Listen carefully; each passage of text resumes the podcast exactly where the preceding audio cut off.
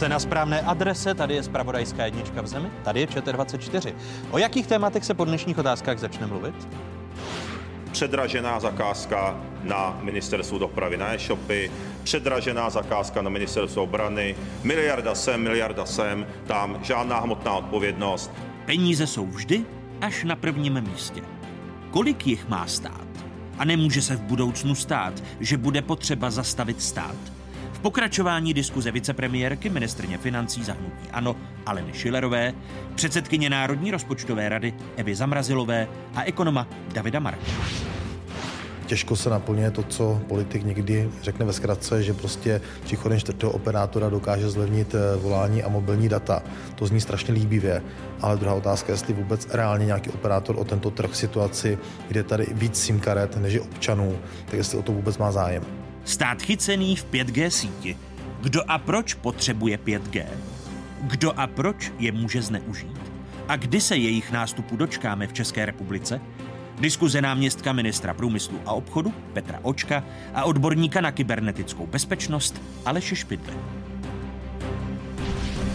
Ještě jednou hezké nedělní odpoledne vám všem. Divákům z Pravodajské 24 stále zůstáváte v jedinečném prostoru pro diskuzi. Dnes velká ekonomická diskuze. Černá labuť, označení pro nepředvídatelné jevy a události s významným dopadem na život jedince nebo celé společnosti. Černou labutí se podle všeho v ekonomice může stát šíření koronaviru v Číně. V Číně už nakazil přes 14 tisíc lidí a nejméně 304 usmrtil. Východočínské město Wengchou dnes kvůli novému typu koronaviru drasticky omezilo pohyb svým více než 9 milionům obyvatel. Obyvatele Wengchou mají povinnost zůstat doma, pouze jeden člen každé domácnosti smí vycházet jednou za dva dny, aby nakoupil, oznámili místní úřady. I have today declared that the coronavirus presents a public health emergency in the United States. 全市财政已下达防控的资金四亿一千六百三十九万元，多方的采购和调集防护用品。Přibývá zemí, které zakazují vstup do země cizincům, kteří přijíždějí z kontinentální Číny. Jde ku příkladu, jak jsme slyšeli, o Spojené státy americké, Austrálii, Nový Zéland a další země. Připomínám, že hosty otázek zůstávají ministrně financí, vicepremiérka Alena Šilerová. Ještě jednou vítejte, ještě jednou hezké nedělní Děkuji. odpoledne. Našimi hosty dále jsou předsedkyně Národní rozpočtové rady, bývalá členka bankovní rady České národní banky Eva Zamrazilová. Ještě jednou vítejte. A ještě jednou vítám i hlavního ekonoma společnosti Deloitte Davida Marka. Ještě jednou vítejte. Dobrý den. Černá labuť, Davide Marku, eh, ukazuje už dnes situace kolem šíření koronaviru, že to právě bude koronavirus eh, zabránění cestování lidem z kontinentální Číny do západních zemí, jako jsou Spojené státy. Eh, jsme tady s Černou labutí?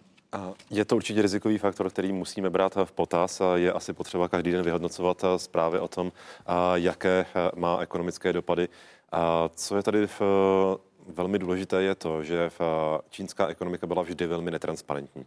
A čínskému HDP nevěří snad nikdo, Možná ani, dokonce mu nevěří ani v čínský premiér, proto se, se, se sestavuje vlastní ekonomický index, eh, v, protože nevěří vlastnímu statistickému úřadu. A, takže my nevíme v, v, vlastně v jaké kondici byla čínská ekonomika, než propukla tato, pan, tato pandemie. A, že to může jenom zhoršit, je snad jasné. Už to, že se nesmí vycházet v některých velkých městech, je jasné, že ti lidé nemůžou ani do práce, tudíž v, tam dojde asi k dramatickému poklesu e, ekonomické aktivity.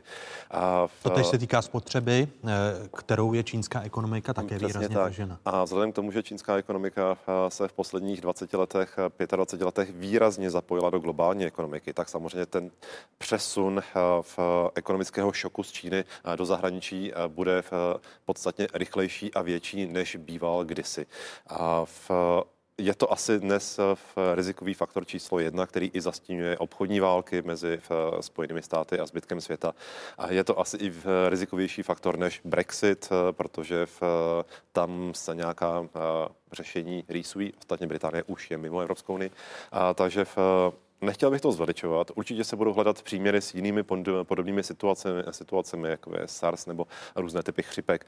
Ale... No už dnes se ukazuje, když, i když nevěříme těm číslům, nebo vy nevěříte číslům HDP, eh, tak u SARSu, kde ta situace kolem koronaviru je asi horší než u SARSu, podle těch nejnovějších informací, tak poklesl hrubý domácí produkt Číny tehdy v rámci SARSu o nějaká 2 až téměř 3% Není možné už dnes tedy říci, že koronavirus zasáhne i českou ekonomiku? Eh, já myslím, že něco takového eh, ještě vyslovit nemůžeme. Na to je opravdu příliš brzo.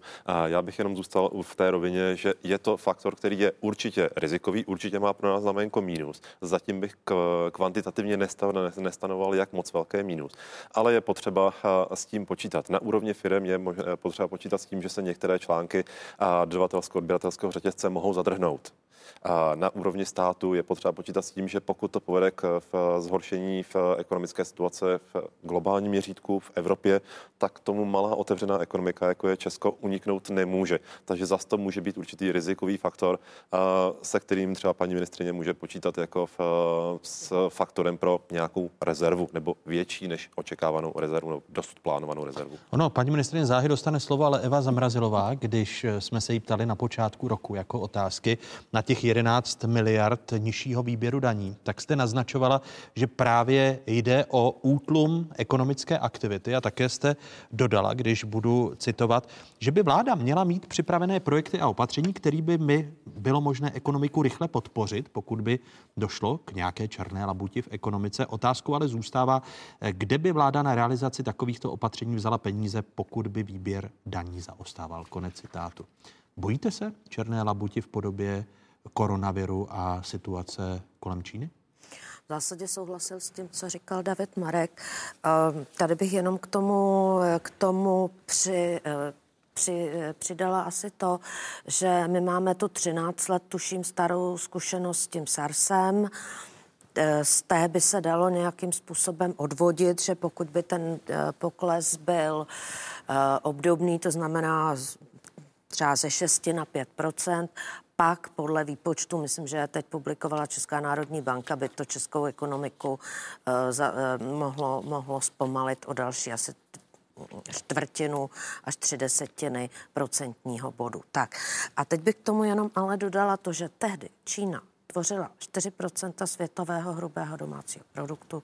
Dneska si myslím, že je to asi pětinásobek. Jak říkal David, uh, propsala se do těch globálních mezinárodních eh, řetězců. Eh, další nepříjemnou věc vidím v tom, že vlastně mm, časový a lokální rozměr té, eh, té epidemie. Bohužel přišla v období, kdy, kdy mm, na ten čínský nový rok, kdy teda ty, právě ta spotřeba je nejsilnější, to znamená, že ten efekt může být horší a lokálně to také není úplně dobré, protože vlastně zasáhla oblast, která která je mm, pro čínskou ekonomiku z hospodářského hlediska velmi důležitá. Takže Přesně. Právě tahle ta nečekaná situace je přesně s tím správným momentem, kdy bychom si měli říct, že ta česká ekonomika je malá, extrémně otevřená, že ten náš vývoz je pro hospodářský výkon klíčový a že bychom si měli tvořit právě rezervy, respektive plány B na právě tyhle ty nečekané situace. Jinými ono... slovy, ta slova, která jste pronášela v rozhovoru no, pro otázky na počátku roku, se teď ukazují aktuálními, že vláda Eh, nemá připravené projekty a opatření, kterými by bylo možné ekonomiku rychle podpořit? To já nevím. To by no, paní ministrině, jestli... vy, vy, jste, vy, jste, vy jste to naznačovala. Eh, kde by vláda na realizaci takových opatření vzala peníze, pokud by výběr daní zaostával? Samozřejmě, že ten výběr daní by právě zaostával eh, díky tomu, že by se zpomalovalo hospodářství. Ono upřímně řečeno i bez, té, bez, té, bez toho koronaviru nemáme dobré zprávy z Evropy. Teď za to poslední čtvrtletí vlastně italská ekonomika, italská ekonomika čtvrtletně poklesla o 3 desetiny procenta, čekalo se plus 0,1, podobně Francie pokles eh, minus 0,1, čekalo se plus 0,2. Eh, agentura Bloomberg uvádí až 30% eh, možnost nástupu recese ve Spojených státech. Eh, v pohledu na ty německé vyhlídky vlastně musíme skombinovat i ty výhledy pro Spojené státy a Čínu. Jinými slovy, vy myslíte, že budeme korigovat směrem dolů i hospodářský růst České republiky, než je v plánu státního rozpočtu pro letošní rok? No, viděla bych eh, tu pravděpodobnost jako poměrně vysokou. Paní ministrně, tak. máte obavy z koronaviru Takže a té já situace? začnu tím koronavirem. Já bych v žádném případě nechtěla tu situaci podceňovat, nechtěla bych ji nějakým způsobem bagatelizovat. Začátek roku pro Čínu je vždycky z hlediska spotřebu silný. Oni tam slaví ten lunární nový rok, to znamená, hodně se navštěvují, hodně cestují, hodně utrácí. A teď samozřejmě všichni jsme viděli v televizi eh, ta města duchů, kdy nikdo nevychází a vlastně sedí doma, je to omezeno. Takže určitě už jenom toto samo o sobě bude znamenat určitý propad. Na druhé straně se bude víc investovat do zdravotnictví, do nemocnic, takže tam taky prostě určitý pohyb bude. A to město eh, Wuhan, jestli to říkám správně, tak je potřeba přednout tomu, že to je velice eh, významná ekonomická tepna průmyslová, to znamená, že to všechno přispívá k tomu, že tam určité zpomalení bude. Na druhé straně je skutečně velmi brzo. Vemte si to propuklo před týdnem.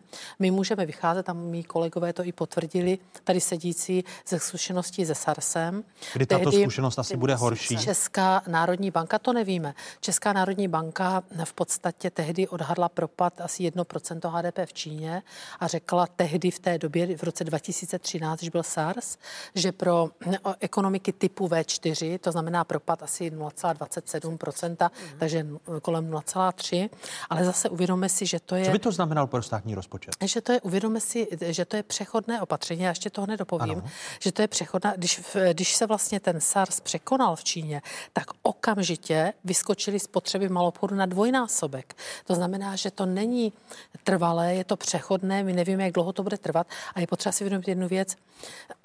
my tady nebudeme vytvářet vytvářet žádné balíčky. Kdy mám eh, teď je koronavir, příště může být něco jiného. My máme od roku 2018, prosadil to Andrej Babiš jako minister financí, my máme naprosto moderní fiskální pravidlo. My jsme si tady prosadili, a nemuseli jsme, zákon o pravidlech rozpočtové odpovědnosti. My jsme nemuseli, povinně ho musí mít země eurozóny. A my jsme si ho tedy prosadili podle paktu stability a v podstatě my v podstatě, dneska jsme od roku 2017-16, teď přesně přesně, mám tady někde ten graf, dodržujeme takzvaný střednědobý rozpočtový cíl, strukturální saldo očištěné od vlivu ekonomických cyklů a my, to je prostě flexibilní, s tím můžeme pracovat, to znamená, můžeme teoreticky mít větší schodek v případě, že bychom se dostali do nějakého ekonomického problému. Takže my nebudeme vytvořit, já nebudu škrtit ekonomiku. Jinými slovy, ekonomiku... pokud, by, pokud by dopad eh, toho koronaviru, mm-hmm. jeho šíření byl větší pro tuzemskou ekonomiku, než byla šíření SARS, než bylo šíření SARS, eh, tak bude o to vyšší deficit státního rozpočtu. To já nejsem schopna odhadnout, řekla bych, že spíš ne, protože to bude přechodná záležitost, teda, kde ta ekonomika si s tím poradí. A ty projekty, jak říká paní předsedkyně, ty máme samozřejmě připraveny, jsou investiční projekty, kdy chceme investovat prostě do infrastruktury maximálně a nejen do betonu, to je dopravní, což je samozřejmě velmi důležité, ale my chceme investovat i do e, to, že investujeme třeba do školství, do různých projektů, do e, vědy a výzkumu, kdy prostě chceme, aby skutečně se prostě posunul, aby jsme nebyli těmi montovnami a myslím si, že se začínáme vymaňovat z těch montoven. To všechno je důležité a to všechno eh, ekonomiku prostě eh, pozvedá. Ale pokud by tuzemskou ekonomiku koronaviru zasáhl citelněji, tak se zvýší schodek státního rozpočtu. Je to příliš předběžné a já si myslím, že ne, že ani u toho SARSu se to neprojevilo v tom roce 2013, tak ono to bylo v jiném ekonomickém cyklu, také rok 2013. No, Čína Takže měla jinou váhu dá, v globální ekonomice, to je věc první. Na druhé eh, straně, taková opatření, že by se zastavil i zastavila migrace Na lidí. druhé straně, prosím, nemluvme o tom, nesnižuje se výběr daní. Výběr daní pořád roste, on se pouze zpomalil. 2% růstu, které v podstatě potvrdil i výbor rozpočtové prognózy, prognózy jako realistický, to je pořád hezký růst, je to dvojnásobek průměru já jsem jen citoval unie. slova eh, ano, Evy Zamrazilové, která také v rozhovoru pro otázky na počátku roku řekla, že navzdory příznivé a. hospodářské situaci posledních let nevidím žádné výrazné rezervy, do nichž by bylo možné v případě eh, výraznějšího zpomalení Rezervy jsou právě v tom, že dodržujeme Eva strukturální saldo a je hluboko řekla. prostě nad eh, střednědobým rozpočtovým cílem. To je to základní, ta základní rezerva. Znovu se vrátíme k daním. Superhrubá mzda, její zrušení, snížení daní zaměstnancům. To slibovala vláda, zatím se koalice na zrušení superhrubé mzdy nedomluvila. Pro sociální demokracii nejde o prioritu a opozice za to vládu kritizuje. Sociální demokracie rozhodně nebude soutěžit s pravicí v tom, kdo více sníží daně a více oslabí ten stát a zhorší jeho služby. Prostě eh, my jsme v této zemi zvyklí nějaký komfort. Vláda díky ekonomickému růstu má jak loňský, tak letošní rok naplánováno, že vybere o více jak 100 miliard korun navíc oproti tomu loňskému roku, které má k, dispozici, na přerozdělování. Čili já myslím, že dodatečné příjmy státního rozpočtu umožňují vládě eh, snižovat daňovou zátěž. Státní rozpočet by kvůli zrušení superhrubé mzdy přišel o téměř 25 miliard. Eh, ze všech veřejných rozpočtů, kam patří i ty obecní a krajské, by pak vypadlo přes 33 miliard. Eh, to jsou propočty ministerstva financí. Ta diskuze o superhrubé mzdě Davide Marku a jím zrušení, kdy nejdříve premiér řekne ano, zrušíme, pak řekne nezrušíme, teď znovu vláda diskutuje o zrušení superhrubé mzdy. Dává to logiku ta diskuze? Já myslím, že dává. Možná to může připadat trošku chaotické, ale opravdu superhrubá mzda je anomálie, která kdysi vznikla jako určitý marketingový trik, aby, se v, aby ta čísla vypadala lépe. V, myslím si, že teď už si nepotřebujeme sami sobě lhát do kapsy, že bychom mohli klidně zrušit superhrubou mzdu. A, I když to bude mít zásadní dopad na Nemusí státní to mít vůbec žádný dopad. Nemusí. To se dá udělat naprosto fiskálně neutrální záležitost. Opravdu omezme to na nějakou technickou diskuzi, nedělejme z toho ekonomicko-politické téma. Dá dá se jednoduše spočítat, jaká by měla být ta sazba daně, a ne se super hrubé mzdy, ale z té hrubé mzdy, to víme všichni, to se dá spočítat, je trojčlenka a, a udělíme z toho nějakou technickou novelu a nemusíme, do toho, nemusíme z toho dělat žádné velké politikum. Tak eh, jaká by byla ta sazba, kdyby vy jste dělal technickou novelu, jak by vypadala? No, myslím, že tak 21. 20,1. 20,1 Pro zaměstnance. No, takže... a, to vy, a to vy, paní ministerně, uděláte? Protože ne. už se v tom ztrácí. Ne, Neuděláte. Ne, neuděláme, pane, pane redaktore. Víte proč ne? To už, ta, to už mělo vláda měla ve vládním prohlášení minulé volební období. A nakonec Vy jste to si skončilo, to tam dali také. Eh, nakonec to skončilo, v té vládě jsem nebyla, ale my se tam dali také. Ale my se tam Vy jste byla náměstkyní. Já jsem byla náměstkyní ano, a... dva roky. Aha, eh, my jsme si to tam dali, ale trošku jinak. To, co navrhuje pan ekonom, by, je logický a technický, ale nakonec jsme od toho ustoupili v tom minulém volebním období, protože všichni zaměstnavatelé volali, nedělejte to, pokud to nespojíte s nějakým snížením daní. Nedělejte nám prostě uh, změnu v tom, že my budeme muset měnit formuláře a měnit prostě ty výkazy, eh, ty, ty, ty, ty teď mě vypadá, ty vyplatní lístky, abych to řekla správně, nedělejte to, pokud to nespojíte se snížení daní. Takže my jsme si tam dali do vládního prohlášení, že snížíme z té efektivní sazby pro zaměstnance 20,1 na 19% A já jsem to v roce 2018, už jsme se tady o tom spolu už někdy bavili, dala do eh, legislativního procesu a mám za sebou mezirezort. A ten mezirezort samozřejmě odhalil a odkopal problémy, které jsou úplně stejně zásadní, jako to, že je to prostě zásah do, do příjmu státního rozpočtu. Kdybychom jak to vzniklo tehdy? ODS slibovala 15%, ne, nechme to, to, známe, to, to víme to, já Marek... nebudu, víme to, jasně, nechci to, tak, tak to vzniklo celé a těch 15% nebylo ufinancovatelné, tak řekli ze superdubé mzdy. Kdybychom to chtěli, a to by bylo nejčistší varianta, zrušit a dát na těch 15%, tak je to znamená pro státní rozpočet 80 miliard a to říkám otevřeně, prostě na to nemáme. Jo, to nebudu tady lhát nikomu, nemáme. Takže my jsme dali, dáme 19%, což je těch, jak říkáte, na veřejných rozpočtech správně 33, 33 miliard, miliard, ale má to ještě jeden velký problém, že to v podstatě pro OSVČ znamená, eh, tedy myslím živnostníky, osoby, osoby samostatně výdělečně činné, omlouvám no. se, když žiju v těch zkratkách, eh, znamená pro ně navýšení daní z 15, oni mají dneska 15 na 19. My jsme řekli, budeme to kompenzovat tak, že jim umožníme dvě třetiny zaplaceného sociálního dát do výdajů, což by plus minus tak vyšlo, ale vizuálně pořád zvyšujeme. A ten mezirezort, ten vlastně odhalil to, že bude určitá skupina Eh, poplatníků, jako kteří mají příjmy z pronájmu, nebo ostatní příjmy, kteří by šli prostě na vyšší daň na 19%. A to je to, je to co je, teda já vidím jako největší problém. Tedy padá to, že nedává teď logiku rušit super hrubou. Řeknu vám to upřímně. My jsme se dohodli na koleční radě před 14 dny, že to zahrneme teď vlastně, jak budu chystat ten první návrh rozpočtu v Dubnu. Musím ho do konce června dát na vládu. Do konce května se dělá vlastně, se posílá do Evropy čísla, takže eh, že to zahrneme do toho jednání o tom prvním rozpočtu, kde si řekneme všechny priority, ale budu-li, abych vám tady nehnula, že řeknete, že jsem, že pořád říkám, uvidíme a tak, tak řeknu vám upřímně já to vidím jako velmi málo pravděpodobné. Tedy tato vláda nebude sahat na rušení superhrubé. Vidím to jako velmi málo pravděpodobné. Je to dobře? Zase pohledu... s tím nemám vůbec problém, protože nějak si myslím, že jsme si na to všichni zvykli a přesně jak říkala paní ministrině, oni to nejsou jenom ty mzdové lísky, se by se prostě museli měnit celé systémy hmm. té mzdové agendy, zase by to ty firmy zatěžovalo. Já tu super hrubou mzdu samozřejmě, že jsem jí nikterak nevítala, když byla za, zavedena, ale je to něco podobného, jako to nevylívat dítě s vaničkou. Prostě myslím si, že by to v současné době mohlo být spíš, eh, spíš eh, větší problém než, než plus. Prostě proč rušit něco, co nějakým způsobem, způsobem funguje.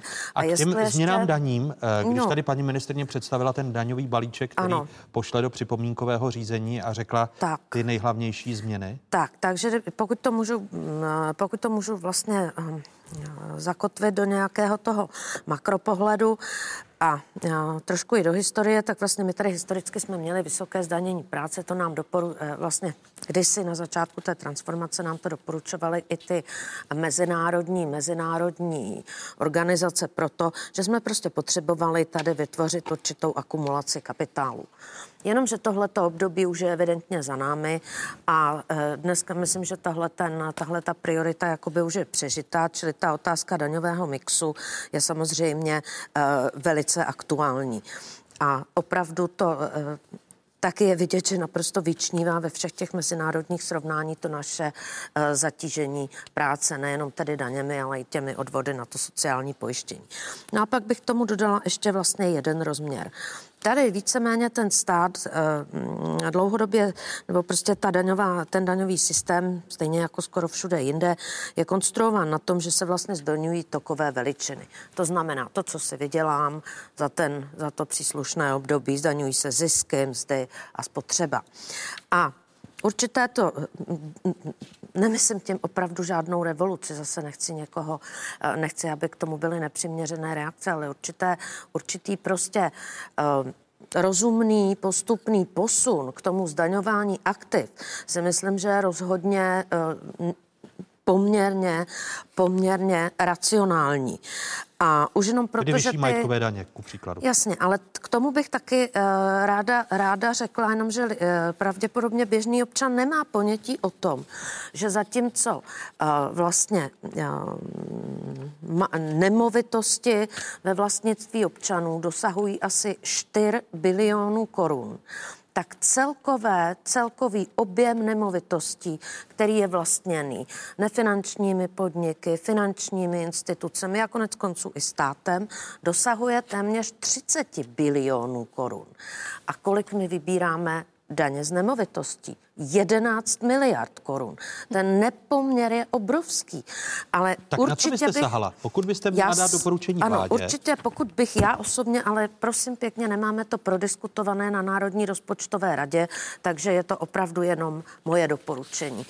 Eh, s ohledem na tu obtížnou situaci na trhu s bydlením, tak si myslím, že by ty současná výše daní z nemovitostí měla zůstat eh, udržena na úrovni tam, kde je pro lidé, eh, pro občany, které skutečně tu, maje, tu nemovitost by, uh, užívají k vlastnímu bydlení. Ale v momentě, kdy ta nemovitost je pronajímána, ať už fyzickou osobou, anebo ji prostě nechávají developři jenom ležet, protože čekají na další, další růst cen. To vidíme na pozemcích, to vidíme, že pozemky je vlastně taky, taky nemovitost. De facto no. je to taky aktivum. A oni to prostě nechávají ležet ten developer často prostě jenom prodá ten část toho projektu, který mu zaplatí náklady a ten zbytek nechá prostě v klidu ležet do doby, eh, kdy dokud ještě čeká růst těch cen. A toto si myslím, že by se opravdu zdanit mělo. A Vlastně... A takové doporučení myslíte, že v nejbližší době může dát Národní rozpočtová rada ministerstvu financí? Obávám se, obávám se, že tady v tomhle úplně, úplně jasno my nemáme, my nemáme, t, my, my nemáme ten jako mandát rada. doporučovat, my nejsme poradní orgán vlády, my máme vlastně jenom, my máme vlastně jenom hodnotit, hodnotit hospodaření veřejných rozpočtů a v, vypracovávat zprávu o té dlouhodobé udržitelnosti a přihlížet k aktuálnímu vývoji. Tohle je moje osobní, moje osobní názor jako ekonoma. Eh, takto. Tato vláda to určitě neudělá. To paní předsedkyně, co řekla, to je jedna z variant takzvaného progresivního zdanění nemovitých věcí. Jo, že by se prostě nechali, nechalo to stejně lidem, kteří tam bydlí, ale prostě, když už má někdo druhý, třetí, čtvrtý byt, tak by se to zdaňovalo. Eh, není to úplně jednoduché, muselo by se prostě stanovit nějaká, nějaká zjednodušující pravidla pro ocenění a tak dále. Je to, naše vláda to určitě dělat nebude, nemáme to v programovém prohlášení vlády. A pokud byste sestavila ale, programové prohlášení budoucí? Ale je to, je to na úvahu, eh, uvažovat tady prostě o této cestě toho progresivního zdanění, ale já třeba bych to spojila s tím, že pokud by se, třeba příští vláda, tato to určitě dělat nebude, pokud by se něco takového připravilo, tak bych současně zrušila daň z nabití. Takové ty 4%, ano. které platíte za to, že si koupíte byt, tak zaplatíte hned 4%. Takže vlastně ten A o tom člověk... uvažujete, kdybyste pokračovala v pozici ministrně financí, že byste mm-hmm. zrušila daň z nabitý, ne, ano, nabití velice. věcí? Já to mám v hlavě velmi dlouho, už od doby, co jsem byla náměstkyně pro daň a cla. To je daň, která v podstatě nemá nějaké opodstatnění. Já jsem se věnovala finančnímu právu skoro celý svůj život a toto je daň, kterou těžko si zdůvodníte. Teď si že ten mladý člověk eh, dostane hypotéku a hned Přesně první tak. částku, kterou zaplatí, jsou 4%. Čili já osobně bych toto svázala do celkové koncepce nové majetkových daní a to připravila pro příští vládu, pokud v ní budeme. Eh, děkuji hostům dnešních otázek, kterými byli vicepremiérka ministrně financí Alena Šilerová, předsedkyně Národní rozpočtové rady, bývalá členka bankovní rady České národní banky Eva Zamrazilová a hlavní ekonom společnosti Deloitte David Marek. Děkuji vám, Děkuji dámy za pozvání. a pane, Děkujeme. že jste byli hosty otázek. Děkujeme. Sítě páté generace se v budoucnu stanou páteří celé ekonomiky. S jejich spuštěním stoupne nejen objem přenášených informací, ale i bezpečnostní rizika. A právě kvůli obavám o bezpečnost kritické infrastruktury vydal v prosinci roku 2018 Národní úřad pro kybernetickou a informační bezpečnost varování před technologiemi čínské společnosti Huawei, která se chce na budování internetu nové generace podílet nové 5G eh, technologie skutečně budou ovládat celý náš život. A pokud by, eh, takže nejde jenom o špionáž, o získávání informací, ale jde vůbec, aby ten celý systém fungoval. Český telekomunikační trh potřebuje rozhýbat. Vláda chce proto přilákat čtvrtého operátora. Loni v Dubnu schválila návrh podmínek aukce kmitočtů pro rychlé mobilní sítě páté generace. Kabinet aukci plánoval vypsat ve druhé polovině loňského roku. Potřebujeme si být si jistí, že skutečně e, ta aukce, od které se očekává, že přijde čtvrtý operátor a zlevní ty data a že konečně nastane nějaký konkurenční boj. Mnohonásobně rychlejší přenos dat by se mohl projevit v průmyslu, v medicíně a nebo třeba i v zemědělství. Na sítích páté generace bude podle expertů záviset provoz samoředitelných aut, přístrojů v domácnostech i zpráva měst, zdravotnictví nebo energetika. A to budí podle politiků i obavy. Technologie 5G sítí je skutečně revoluční, to vlastně zásadním způsobem e, změní e, e, náš život, změní to průmysl, změní to komunikaci a je potřeba si uvědomovat ty rizika, které z toho vyplývají. Na úskalí zavádění nových mobilních technologií upozornil loni v květnu na Mezinárodní bezpečnostní konferenci ministr zahraničí Tomáš Petříček. Podle něj už se dnes hekři ve službách některých států snaží narušit fungování demokratických zemí. The countries on which we might become technologically dependent must be trusted and reliable. Aukce má ale spoždění. Jednou ji odložil Český telekomunikační úřad, po druhé pak vláda, která si vysloužila kritiku předsedy Českého telekomunikačního úřadu Jaromíra Nováka. Ten nakonec tento týden rezignoval, a to jen pár hodin předtím, než ho vláda odvolala. Průběh aukce vykazoval nestandardní prvky, které spochybňují nezávislost celé aukce, což je pro nás nepřijatelné. Ministerstvo spíše chce vytvořit podmínky pro to, aby eh, vzniklo možná víc hráčů, které, kteří ale budou závislí na sítích eh, jiných operátorů. A aukce kmitočtů pro sítě páté generace se opět odkládá. Vyhlášena by podle ministra průmyslu a obchodu Karla Havlíčka mohla být v květnu nebo v červnu letošního roku. Ždění je způsobeno požadavky vlády na nové podmínky aukce tak, aby byla atraktivní pro další mobilní operátory. Do státního rozpočtu by aukce měla přinést minimálně 6 miliard korun. Dalšími hosty otázek jsou avizovaní. Náměstek ministra průmyslu a obchodu pro digitalizaci a inovace Petr Očko. Vítejte, hezký dobrý den. Dobré odpoledne. A mé pozvání přijal odborník na kybernetickou bezpečnost, prezident Českého institutu manažerů bezpečnostní informační bezpečnosti Aleš Pidla. Vítejte, hezký dobrý den. Dobrý den. Začnu vás, pane náměstku. Eh, Jaromír Novák eh, dnes na facebookových stránkách znovu argumentoval, že se rozcházel ten pohled v tom, že vy chcete více drobných operátorů a že ta aukce byla od začátku transparentní, tím se ohrazuje proti slovům vašeho šéfa, ministra průmyslu a obchodu Karla Havlíčka. Tak eh, jestli se k tomu můžu vyjádřit, určitě moc děkuji za tu příležitost dneska, protože je to pro nás samozřejmě priorita číslo jedna. Určitě MPO není ten, kdo by chtěl zdržovat uh, přidělení 5G kmitočtu, ale samozřejmě chceme to udělat tak, aby to mělo jako opravdu benefity pro občany. Důležité, myslím, jsou, jsou dvě věci. Jednak, aby ta aukce opravdu přispěla k tomu, že český trh, trh s mobilními daty se dostane na evropský srovnatelnou úroveň. A druhá věc je ta, abychom zajistili budoucnost digitálních služeb, které na 5G a do budoucna 6G byly postaveny. Um, dneska, řekl bych, MPO je trošku jiné situaci než před rokem, kdy jsem tady u vás byl.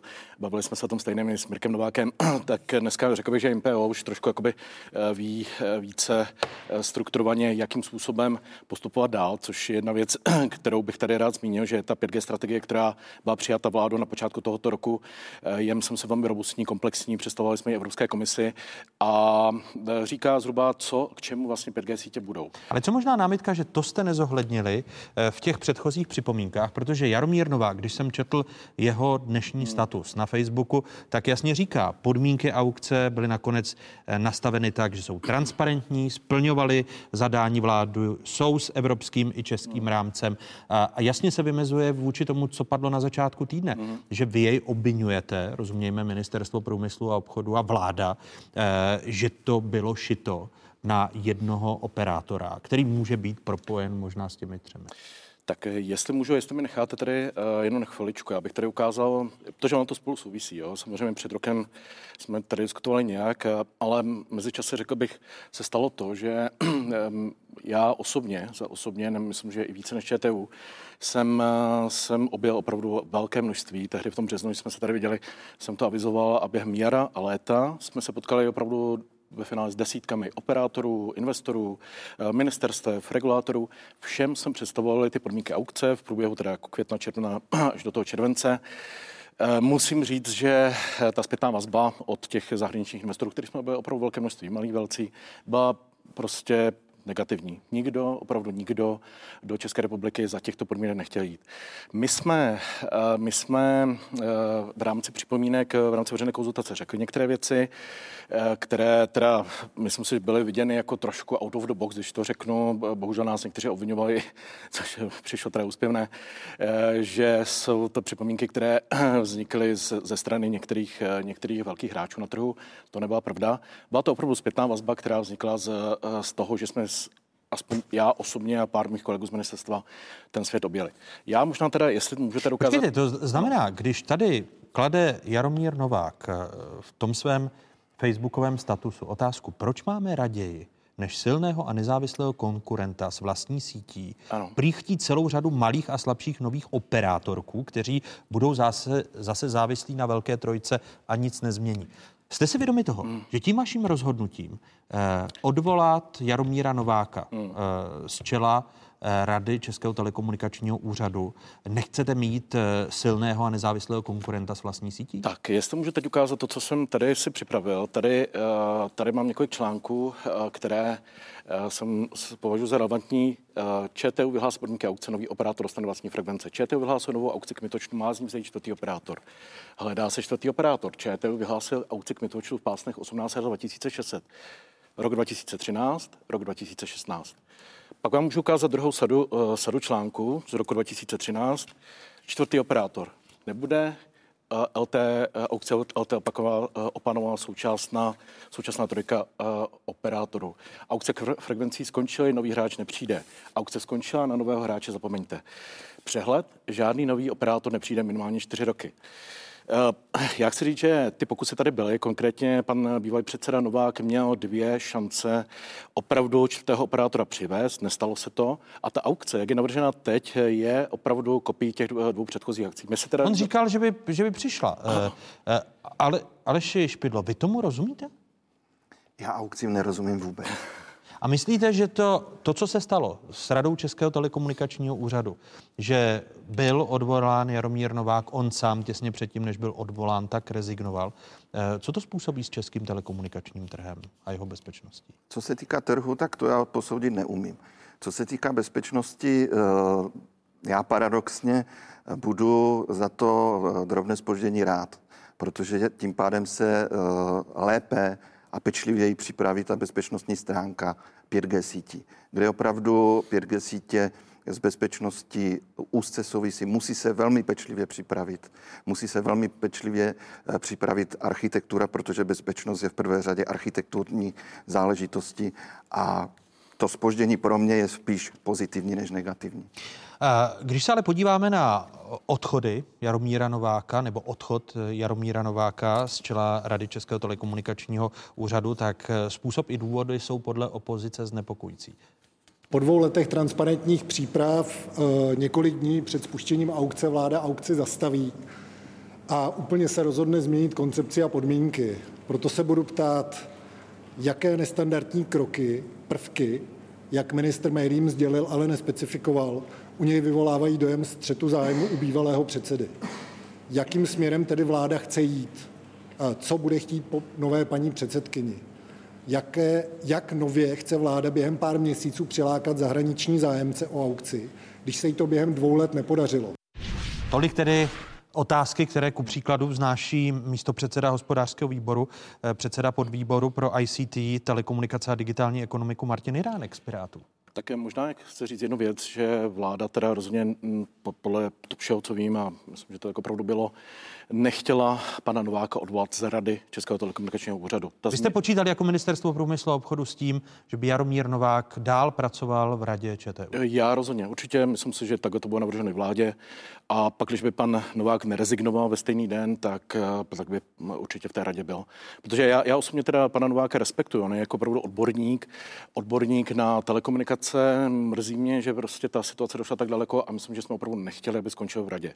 Myslím si na druhé straně, vy Ale zároveň zároveň, promiňte, ale zároveň eh, ministr Havlíček mluvil o eh, možném dojmu střetu zájmů u bývalého předsedy, což nebylo vysvětleno. On zase eh, teď obvinuje v těch nejnovějších výrocích vás jako ministerstvo průmyslu a obchodu, že spíše než přednost jednomu silnému nezávislému konkurentu s vlastní sítí chcete mít řadu malých a slabších operátorků, kteří budou závislí na té velké trojice. Ano, já jsem slyšel velmi vtipný komentář Mirka Nováka, že uh, trh potřebuje operaci, uh, kdežto ministerstvo průmyslu, uh, co navrhuje, znamená jenom si vykloktat. Já chci říct jenom tady, proto jsem to ukazoval. Uh, pan Novák už měl příležitost udělat dvě velké operace, 2013, 2016, a podle mě se trh nachází ve stavu klinické smrti. Uh, musíme udělat něco jiného, protože jako replikace těch minulých modelů, eh, konec konců ten model téhle aukce prostě je opravdu replikovaný, replikovaný eh, bez nějaké velké invence, tak, eh, tak prostě uvědomuje si, co se stane. Může se stát to, že přidělíme proběhne aukce, eh, buď přijde čtvrtý operátor, nebo, nebo nepřijde. Pokud eh, já, já vím, tak buď přijde jeden malý český, nebo nikdo. A přidělíme frekvence z poslední vlastně jako sady velkých frekvencí na 15 či spíše 30 let, protože to je doba, doba na kterou jsou přidělány ty frekvence, 15 let s možností obce na dalších 15, na 30 let a zabetonujeme český trh na, na prostě na, prakticky na dobu, kdy, do které my ani nedokážeme dohlédnout.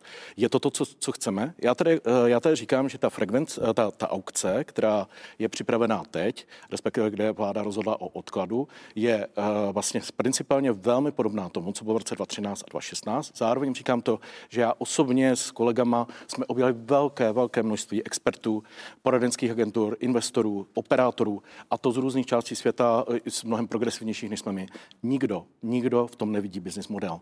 Nikdo. Jinými mi... slovy, i když se změní podmínky té aukce, tak sem nový operátor nepřijde? Chápu správně vaše slova? Myslím si, že za jiných podmínek může, eh, můžou operátoři přijít v jiném modu.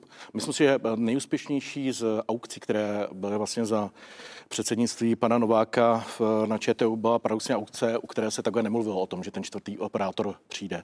To byla aukce na Kmito 437, kdy přišli dva noví malí hráči, Poda Nordic, kteří dneska jsou reálnými hráči, malými, ale ne celopočtými, ale reálnými hráči, kteří nabízejí i některé 5G služby dneska, nebo služby, které, které budou, uh, budou, uh, jsou poskytovány na té nové frekvenci a spěřují k tomu, byly 5G. A um, myslím si, že tenhle model, kdyby se trošku ještě rozšířil, má potenciál přelákat větší konkurenci na zejména 5G trhy, které jsou trošičku jiné, než byly ty trhy 3G a 4G. Jo, já vím, že tady u nás jsou lidé, kteří říkají, že 5G nic neznamená, ale my vidíme velké změny na telekomunikačním trhu. Telekomunikační trh se mění. Uh, myslím si, že uh, ten standardní model, kdy vlastně telekomunikační operátoři fungují tak, že poskytují čistě tarify, hlas, SMSky, data, se vyčerpává. Pokud budeme držet jenom to, že chceme tady operátory, kteří nám pokryjou celý trh, velké operátory, kteří pokryjou celý trh a nedonutíme, ne, ne, nepomůžeme jim, aby uh, vlastně poskytovali služby, na kterých můžou generovat marži, tak v tom případě bude český občan dostávat drahé datové služby. A to nechceme. Myslím si, že ta změna, kterou my uh, přinášíme, uh, nebo kterou navrhujeme, jak samozřejmě na ČTU, aby ve finále zohlednilo v, ve finální verzi aukce, je mnohem více pro budoucnost, pro budoucnost České republiky s levnými datovými tarify, pro budoucnost České to digitální se, to, se chci, to se, že vám tady vstoupím do řeči, na to se chci zeptat. Když se podíváme, jak jsou na tom teď aktuálně Češi, Moravané srovna, a, a Slezané hmm. ve srovnání s ostatními zeměmi v Evropě.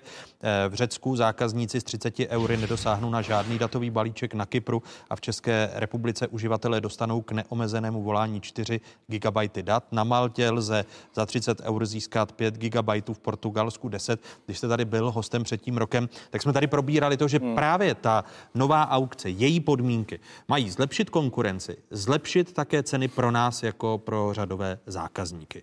Kdy vy tedy, nebo kdy ta aukce bude vyhlášena podle vašeho předpokladu, když se teď ta personální situace tím pondělním rozhodnutím vlády tak zkomplikovala?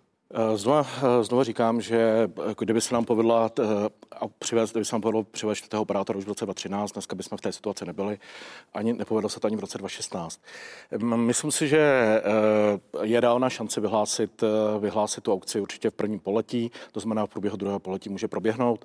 To Do června tedy bude podle vás vyhlášeno? Předpokládám, děláme všechno pro to. Já osobně jsem byl tenhle týden v Bruselu na Evropské komisi. Myslím si, že Evropská komise, to je mimochodem důležité, myslím si, že Evropská komise velmi, velmi uh, přijala ten náš myšlenkový pochod, který jako rozhodně není, ne, ne, nevyplývá prostě z nějakých tajemných zákulisí prostě velkých hráčů na českém trhu, ale že uh, ten trh, trh se mění a mění se i služby, které se budou poskytovat. Musíme jiným způsobem uvažovat i o té konkurenci, jak dosáhnout reálné konkurence na tom trhu. Ta konkurence bude zejména o službách, službách na uh, digitálních, uh, v rámci digitálních aplikací a No, myslím si, že kdybychom se vrátili k tomu modelu, který, jak, říkám, je replikovaný od roku 2013 pořád dokola, tak bychom naopak zabetonovali prostě český trh. A ti, to, to je to pravé ohrožení pro českého občana. Vy se správně ptáte, kdy bude mít konečně český občan levná data. A protože MPO toho chce dosáhnout co nejdříve, tak proto nechceme replikovat neúspěchy minulých let. Chceme jít to, no, tou cestou, která se možná na té aukci pro 3,7 MHz ukázala jako průchozí. A o kolik, se, o kolik se tedy sníží, když jsme viděli ta, eh, ty, ty ceny? Tak o kolik ta aukce, když Eh, bude vyhlášena do konce června podle předpokladu Ministerstva průmyslu a obchodu. Přinese podle vás větší konkurenci, hmm. což Jaromír Novák spochybňuje a říká, uh, ti menší hráči budou závislí na té velké trojce, takže se stejně výrazné slevy dat nedočká. Takhle, jako ten cíl je samozřejmě, on je vlastně řečený v tom usnesení vlády z, z pondělka, dostat se na evropské srovnatelnou úroveň. To znamená za 30 euro neomezená data ve finále. Nicméně jako já, co bych chtěl zdůraznit... Tomu tak... se dostaneme kdy? Předpokládám, že až tady po, po téhle aukci bude více hráčů, tak prostě v horizontu jednoho až dvou let se k tomu dostaneme. Jenom chci upozornit, tady s, s aukcí. Se... Znamená, že v roce 2021 nejpozději 22. 21, Budeme...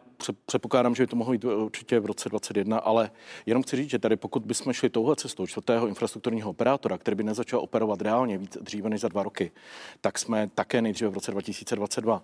Samozřejmě ještě chci říct, eh, není, vlastně toto není jediná cesta, kterou můžeme s tím trhem pracovat. Myslím si, že různé možnosti má ČTU, eh, které vlastně může pokračovat eh, té cestě, o které jsme se tady bavili na jaře, řekl bych, toho dneska už vlastně vymezeného trhu mobilních dat. Eh, teoreticky je možné, aby na něho, aby dosáhl té ex ante regulace na tomto trhu, ale samozřejmě máme legislativní změny. Teď proběhl balíček vlastně vládní změn, proběhl v průběhu loňského roku, který určitě usnadňuje eh, některé věci, zejména výměnu, výměnu operátora, usnadňuje, eh, řekl bych, další věci. Jedním z těch, jednou z těch věcí, která je v tom zákoně napsaná, je to, že vznikne opravdu nezávislý srovnávač datových tarifů, který pomůže občanům se v tom lépe zorientovat.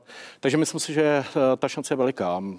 Bohužel, teda jak říkám, roky 2013, 2016 byly promarněny z hlediska příchodu eh, reálné konkurence na český trh, tak je dobře, že se nad tím ještě zamýšlíme a nechceme opakovat stejné chyby. Vy jste, Aleši Špidlo, mluvil o tom, že vlastně vítáte to spoždění, když se podíváme na 5G eh, síť a, a její bezpečnost, právě z hlediska bezpečnosti, že se budeme více věnovat problematice bezpečnosti 5G sítí. Eh, když se podíváme na tu rychlost 5G, tak premiér v květnu loňského roku mluvil o tom, že v Česku bude 5G do roku 2024. Eh, materiál schválený vládou v lednu mluví o roku 2025. Vy počítáte s jakým datem? Tak eh, já si myslím, že 2024 je reálná, nicméně... Eh, Stále ještě? Eh, já si myslím, že jo. Já si I když myslím, jo. budeme brát Protože, více bezpečnost? Víte, ono, ono ty práce, ty přípravné práce na vytvoření té infrastruktury už probíhají už eh, eh, proběhly jakési pilotní projekty v několika městech, takže my jsme schopni tu 5G síť technologicky nasadit. Co se týká její, její bezpečnosti, jsme schopni i vytvořit na základě eh, nově publikovaného, jak se to jmenuje, Toolbox, Toolbox, toolbox sada pro nástrojů, sada nástrojů pro pro zabezpečení 5G sítí, to jsme schopni implementovat. Jo? Tady opravdu Eh, už teď vlastně některé ty přípravné práce architektonické a, a technologické můžou běžet. Navíc eh, v té první fázi 5G sítě dokážou, dokážou fungovat eh, v, v trošičku pomalejším režimu i na těch sítích čtvrté generace. Samozřejmě s technologiemi čtvrté generace nelze poskytnout úplně všechny služby, které 5G sítě poskytují směrování end-to-end přímo eh, k tomu eh, klientovi, že se zaměří paprsek toho signálu přímo na něj. Eh, řízk, takzvané řízkování, jako v češtině, já jsem jiné slovo nenašel, nebo plátkování služeb, virtuální služby, masivní, masivní přechod z řešení on-premise, tedy doma, do cloudu, protože tam potřebujete vysokou rychlost. Jako ty, to všechno může nastoupit postupně a nemyslím si, že by to bylo jinými slovy životně ten... závislé na té aukci. A jinými, jinými slovy ten termín 2024, o kterém premiér Andrej Babiš mluvil uh, v květnu loňského roku, tak ten může být zachován. Já si myslím, že může být zachován a i při... Eh, eh, víte, když, když hovoříme o, o, o 5G sítích, tak si musíme uvědomit to, že to je mnoho vrstev. A my jsme schopni uh, některé ty vrstvy zprovoznit už na uh, a říkat tomu 5G sítě i na technologii, eh, na technologii 4G sítě. Tak. Takže my ani, já osobně si myslím, že ani nemusíme čekat do toho roku 2024 a že si můžeme říkat, dobře, Teď jsme spustili tuto vrstvu služeb na 5G sítích, tuto vrstvu a k té maximální rychlosti se třeba dostaneme v tom roce 2024. Uh, ten, ten, to maximum v roce 2024, ten materiál, mm-hmm. který uh, vláda měla v lednu, tak mluví o konci roku 2025. Je to tak, pane náměstku? S mírou pokrytí vlastně takhle. Jako já bych se možná vrátil, jestli, můžu, jestli se můžu vrátit k tomu, co říká Špila, to je poměrně důležité. Myslím si, že velká přidaná hodnota toho materiálu, který je, řekl bych, čtivý, doporučuji k pročtení, je, je v tom, že vysvětluje, co je to 5G. Já naprosto souhlasím s tím, co říká pana, pana Špidla.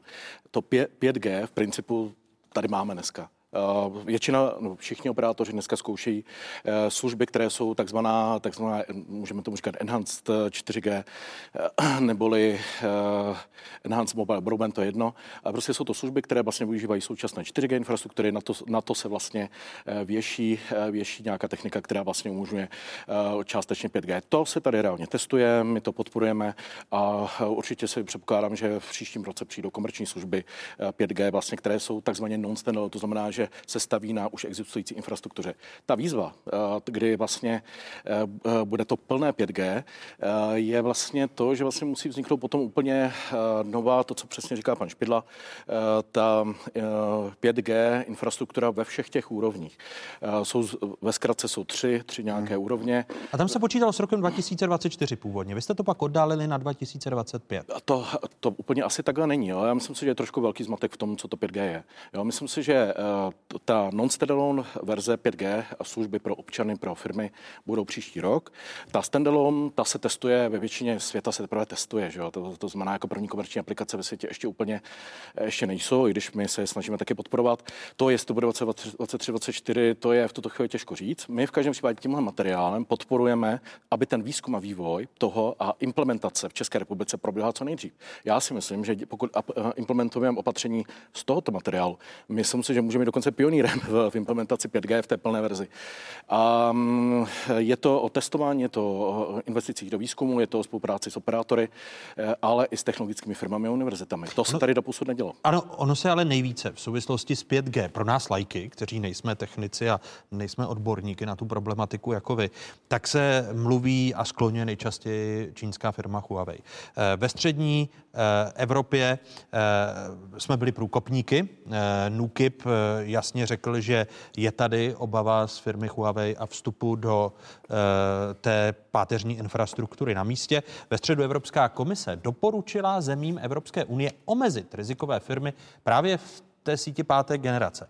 Se sítěmi 5G dokážeme velké věci, ale jen když je budeme umět zabezpečit, řekla doslova eh, ve středu místo předsedkyně Evropské komise zodpovědná za digitalizaci eh, Margaret eh, Weltesteigerová.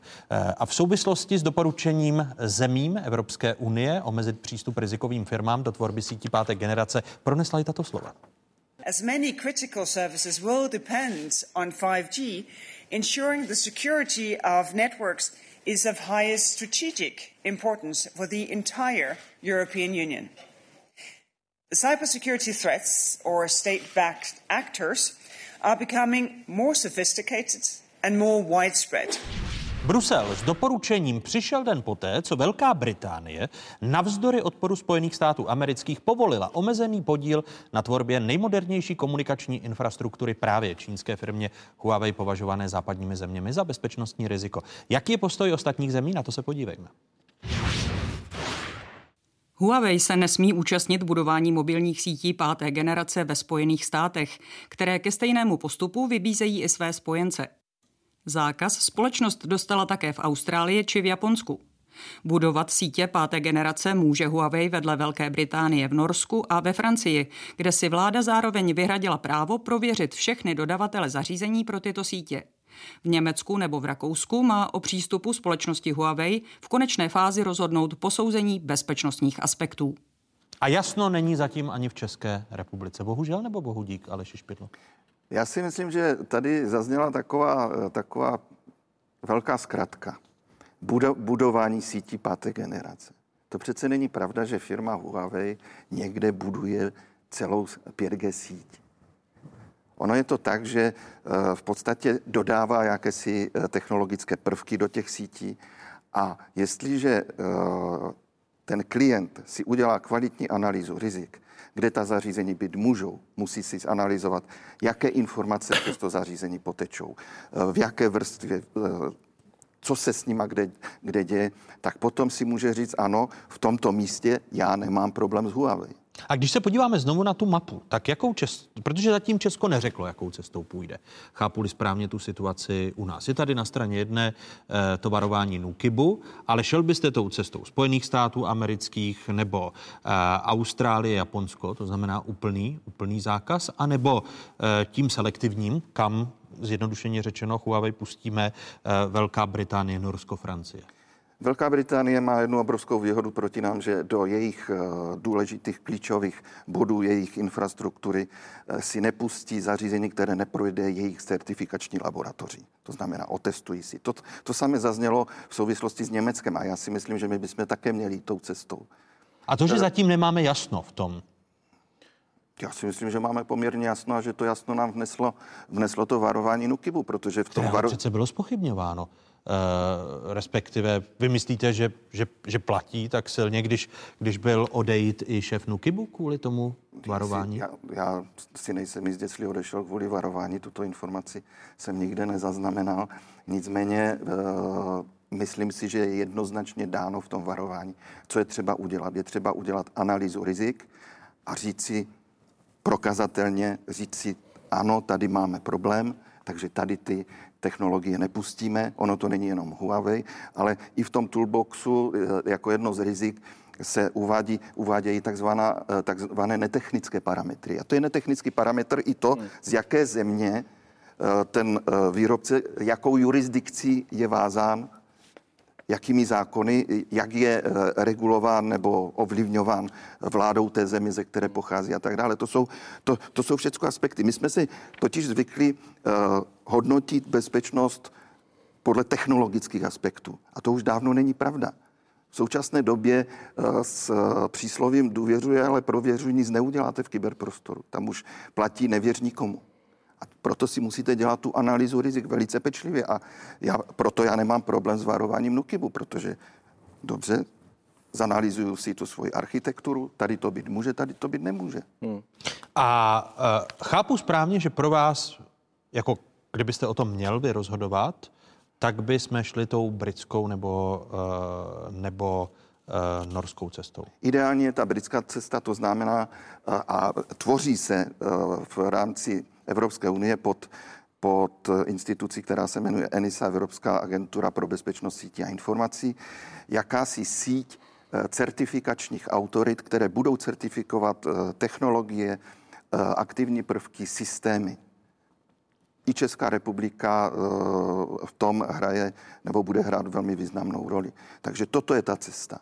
Ano, mít laboratoře, mít certifikační autority, které řeknou, v tomto bodě architektury toto můžete použít, v tomto bodě v žádném případě. A touto cestou půjdeme? Ano nebo Určitě. Já rozhodně souhlasím s tím, že NUKIP má silnou pozici. Slyšeli jsme to, říkal jsem, že jsem jezdil různě po světě, řešili jsme to na, v různých zemích a kontinentech. NUKIP má výbornou, eh, výbornou reputaci a NUKIP, má, experti, tady včetně pana Špidly z České republiky, jsou pionýři eh, vlastně toho přístupu, který eh, dneska přináší Evropa, který je postavený na tom posouzení rizik, včetně těch strategicko-politických teoreticky, kdo dobře čte, uh, myslím si to středeční doporučení nebo ten, tu sadu nástrojů Evropské komise, tak tam najde, na, najde odpovědi na tu vaši otázku. Ale je potřeba dobře číst a, uh, a vzít to trošku komplexně. Já v tom takže, myslím, tak... takže na něm jsme se de facto podíleli, na tom středečním No, v loňském roce tady byla konference v Praze ohledně 5G sítí a v podstatě tu uspořádal NUKIP, že? A v, v podstatě, v podstatě e,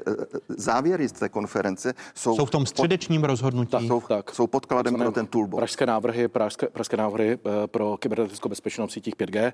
Je to opravdu dokument, který udělal Českou republiku slavnou po celém světě. A opravdu to, co říká pan Špidla, Evropská komise potvrzuje, že to byl jeden ze vstupů do toho středečního materiálu. My to dál budeme sledovat. Já vám děkuji, že jste byli hosty otázek. 5. 6. května bude druhé kolo té konference tady v Praze. A my ji budeme určitě pokrývat. Za to slibuju za spravodajskou 24. Hosty byli náměstek ministra průmyslu a obchodu pro digitalizaci inovace Petr Očko. Děkuji vám, pane náměstku. A odborník na kybernetickou bezpečnost, prezident Českého institutu manažerů informační bezpečnosti Aleš Pidla. I vám, Aleš, děkuji. děkuji. Takové byly dnešní otázky. Připomínám, že nás najdete na internetových stránkách České televize.